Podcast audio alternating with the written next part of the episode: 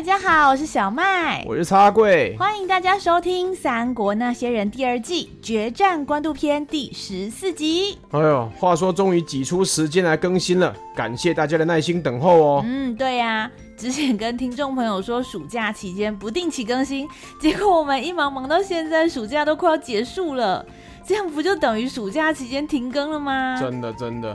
所以超阿贵和小麦哦，才加紧赶工。无论如何呢，都要把故事好好的更新给大家哦。嗯，尤其是过五关斩六将这段故事啊，新登场的角色很多哎。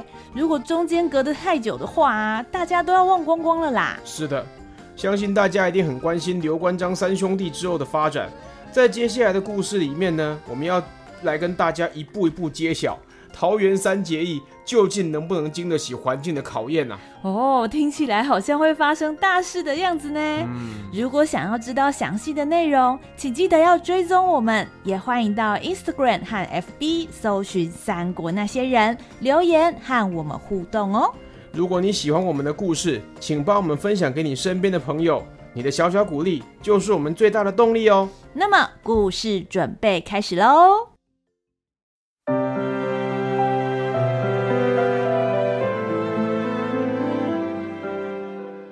大英雄也当过龙套，小人物也能做主角。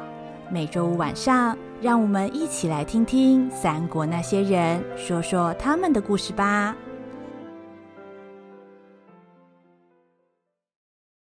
第十四集：降汉还是降曹？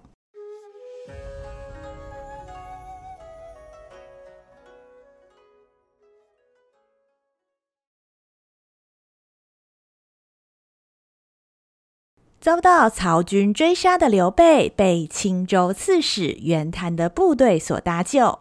从袁谭口中得知，袁绍有意邀请刘备前往冀州。对于这样突如其来的变化，刘备一时如坠五里雾中。袁绍，冀州，皇叔您还好吗？怎么听到冀州却是这个反应呢？这，哎。真是抱歉，只是因为在下过去和令尊并无来往，想不到今天令尊却出兵搭救，在下一方面心怀感激，但另一方面却也有些不明白。诶，我们是收到徐州陈登陈老板的信，说皇叔不畏强权，公然反对曹操。陈老板知道家父现在正在招揽天下英雄，共抗国贼。与您的目标不谋而合，所以向家父举荐皇叔。家父因为担心曹操会对皇叔不利，所以命我带兵来迎。想不到曹操还是快了一步，幸好皇叔平安无事啊！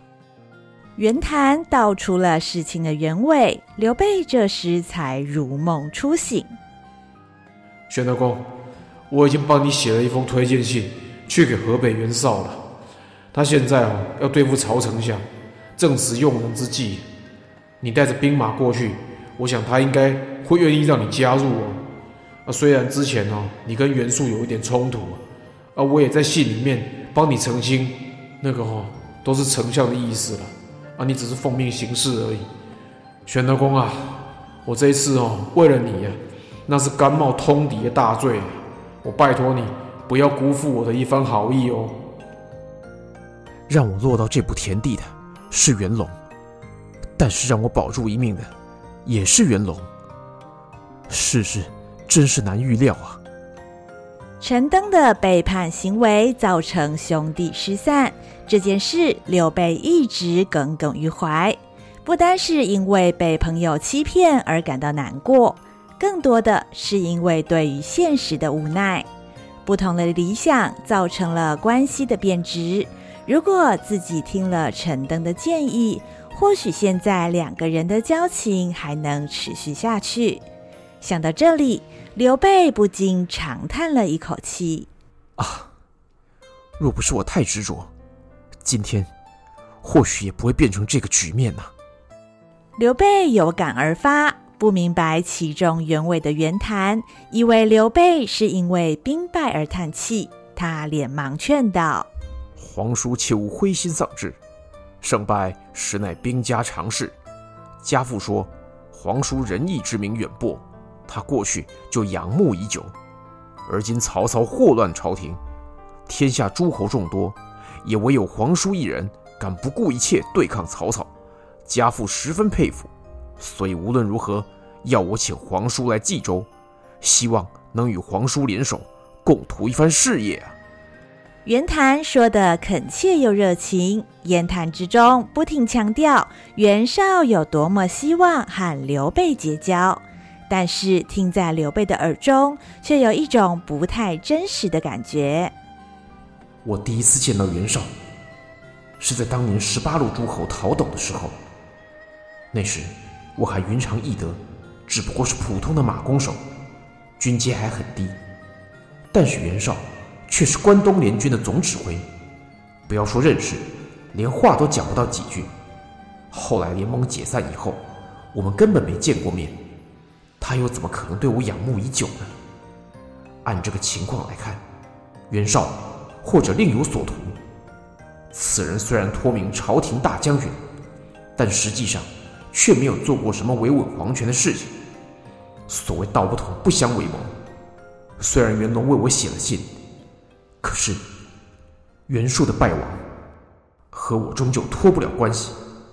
在不清楚袁绍的想法之前，我看我还是少与他打交道为妙。啊，公子言重了。刘备只不过是个败军之将，又怎么受得起如此抬爱？令尊的盛情，刘备铭记于心。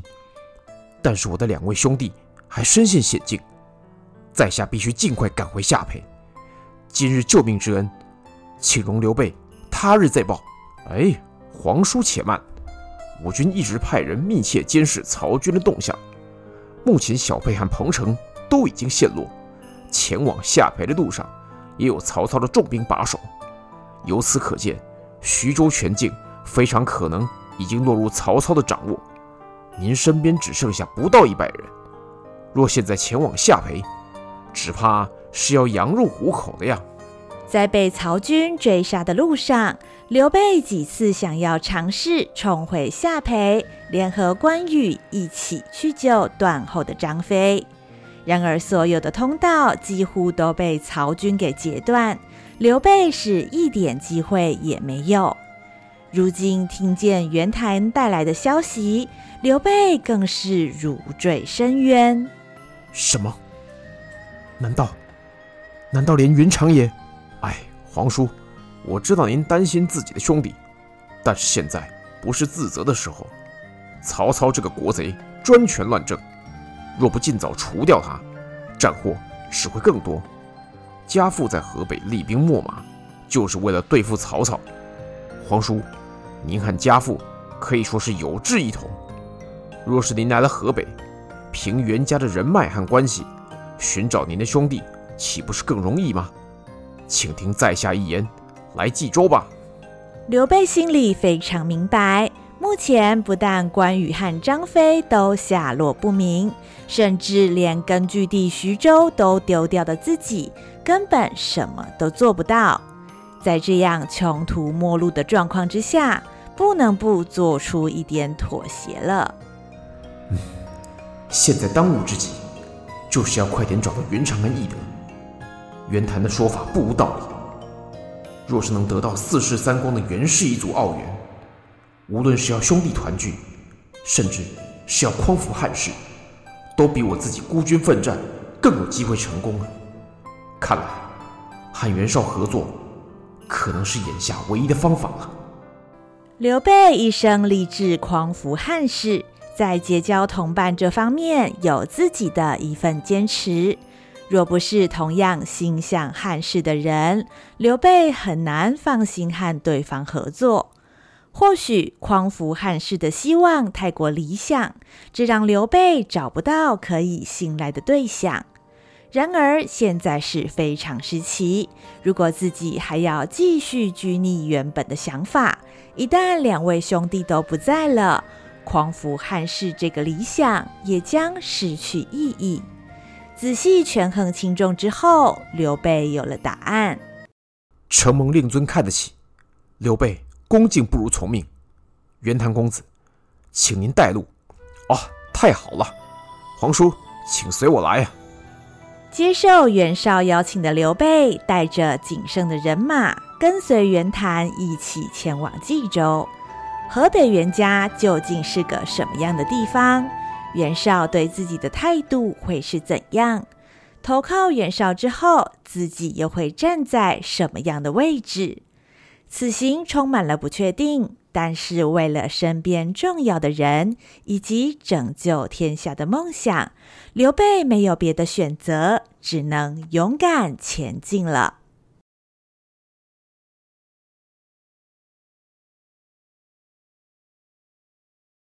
故事回到土山之下，关羽在曹操应允了三个约定之后，便按照之前承诺的内容，跟随张辽下山投降。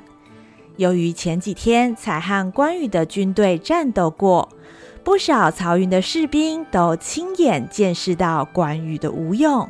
看到这样的猛将竟然投降，众人不禁啧啧称奇。纷纷窃窃私语了起来。哦，那个就是关羽哦！哎呀，真的跟人家讲的一样，他脸是红色的哎！哎，听说他超难对付的。喂，阿彩，你们那队昨天不是有跟他打过吗？哎，到底是不是真的厉害啊？你想知道啊？啊，那你现在就去跟他单挑看看呐！昨天我们家许褚将军和徐晃、徐都尉两个打他一个，结果竟然还没有打赢。你就知道他有多强了啦！真的假的呀？哎呦，是说这么厉害的人竟然会投降？难道张辽将军比他还能打吗？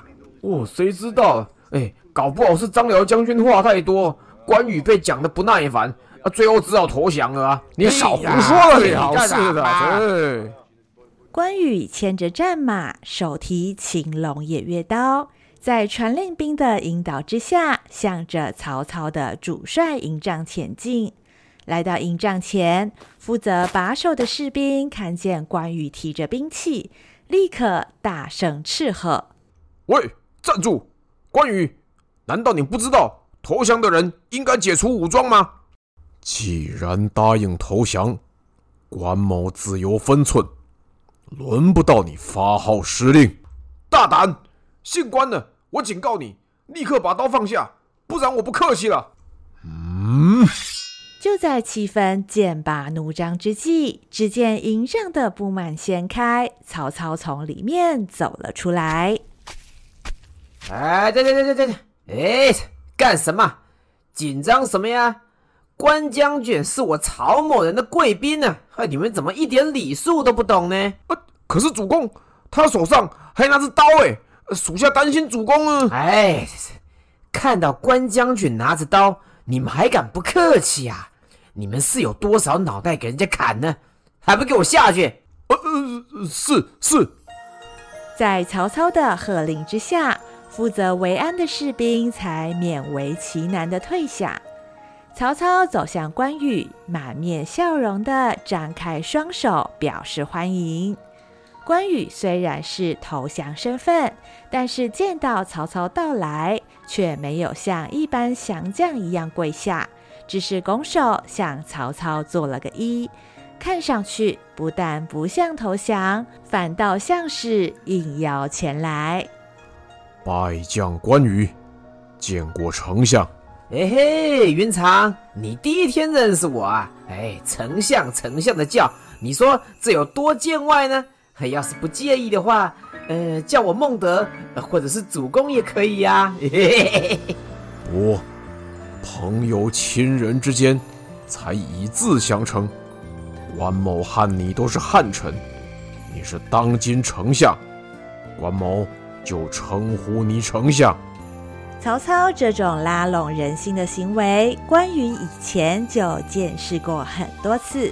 明明不久之前才生死相搏，结果见了面却称兄道弟，这种不协调的感觉让关羽非常不舒服。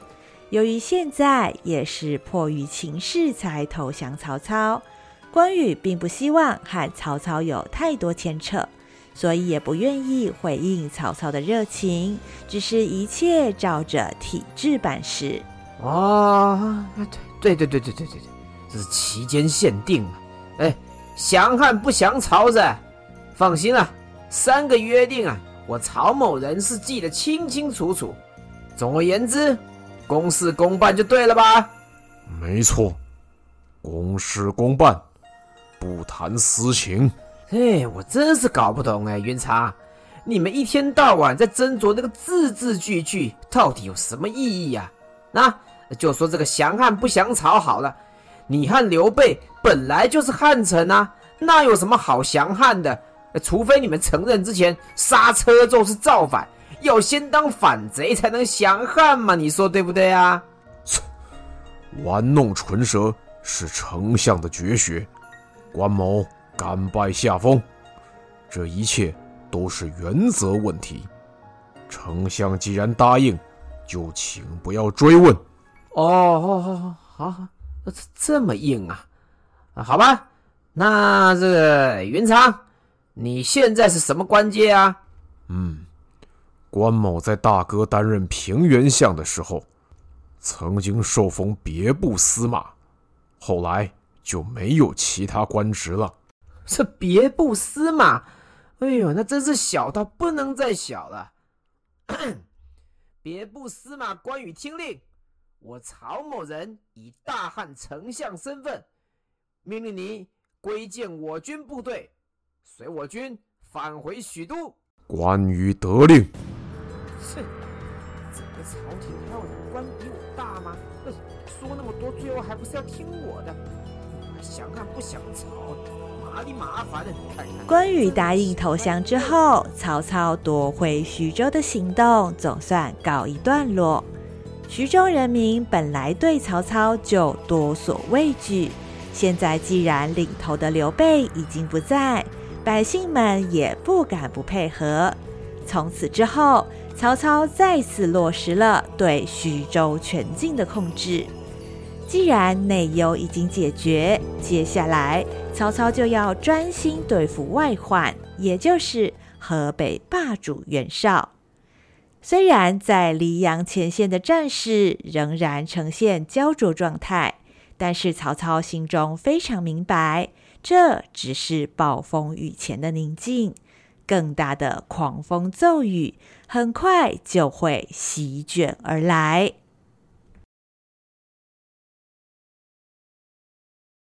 曹操在安排好徐州的大小事项之后，便准备带着关羽等人班师回转许都。对于关羽所要求的条件，曹操也确实依约执行。刘备的两位家眷甘夫人和糜夫人，在曹军士兵的护送之下，从下邳城被带了出来。关羽看见两位嫂嫂平安无事，难掩心中激动，屈膝便拜了下去。让两位嫂嫂受到惊吓，是关羽之罪也。二叔，二叔快起来！二叔平安无事，真是太好了，我们担心的不得了啊！啊，大哥三弟下落不明，夏培落入敌人手中，还让嫂嫂们担惊受怕。关羽，关羽愧对两位嫂嫂。二叔怎么这么说呢？你去救夫君和三叔，被曹军包围，还奋战到底。要不是为了顾虑我和姐姐，哪里需要受这种委屈啊？是啊，二叔快起身吧，你的辛苦我们都懂的。关羽投降曹操，虽然是为了保护刘备的两位夫人。期待日后能和刘备和张飞团聚，但明知大哥举兵反曹，自己却投降敌人，心中原本纠结不已。对于要面对两位嫂嫂，关羽心中十分羞愧。听见此时夫人们如此体谅的发言，他激动得快要说不出话来。多多谢嫂嫂体谅。只是之后的日子，要委屈嫂嫂们，暂时待在许都了。比起二叔在外征战，这又算得了什么？只可惜咱们两人，让二叔多所顾虑，施展不开呀、啊。哎，呈现的时候啊，我本来看情势不对，正想带姐姐去我老家那边避一避，没想到啊，那个曹军啊，就像洪水一样，一转眼就到处都是了耶，根本就没有机会逃走嘛，害我们变成二叔累赘。真的是太呕了！啊，嫂嫂切勿这样说，保护两位是大哥交给我的任务，让你们身陷险境，本就是关羽失职。嫂嫂们平安无恙，实乃万幸。这回我必不让嫂嫂们再受半点惊吓委屈。啊，有二叔在啊，我们就安心多了啦。只是现在夫君和三叔都下落不明，我们又落在曹操手里，接下来到底应该要怎么办才好啊？关羽于是将自己和曹操降汉不降曹的三个约定详细向两位夫人说明。原来如此啊！曹操居然答应二叔这么多要求，可是他真的会信守承诺吗？曹操这个人诡计多端。不知道会想出什么方法来为难二叔，二叔可要多加留意呀、啊。嫂嫂放心，投降曹操只是一时权宜，眼下最重要就是积极找寻大哥和三弟的下落。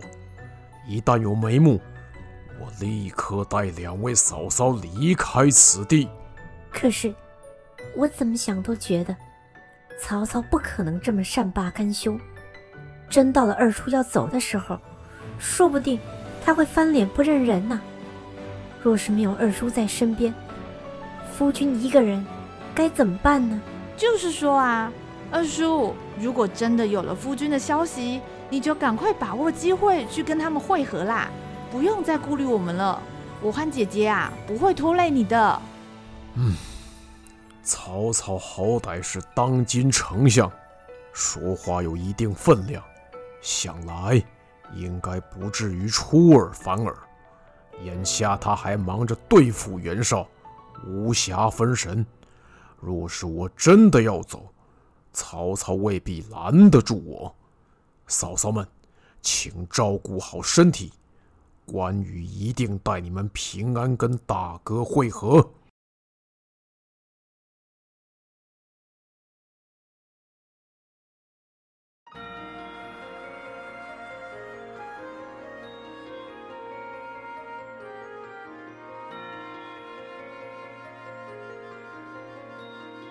关羽和两位嫂嫂团聚，然而身在敌营的日子，真能有想象中的平顺吗？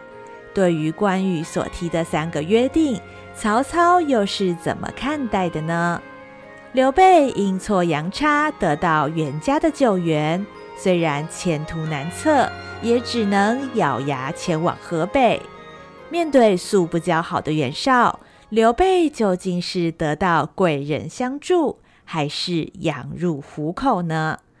刘关张三兄弟流落各处，他们何时能有重聚的一天呢？下一集，彷徨之际。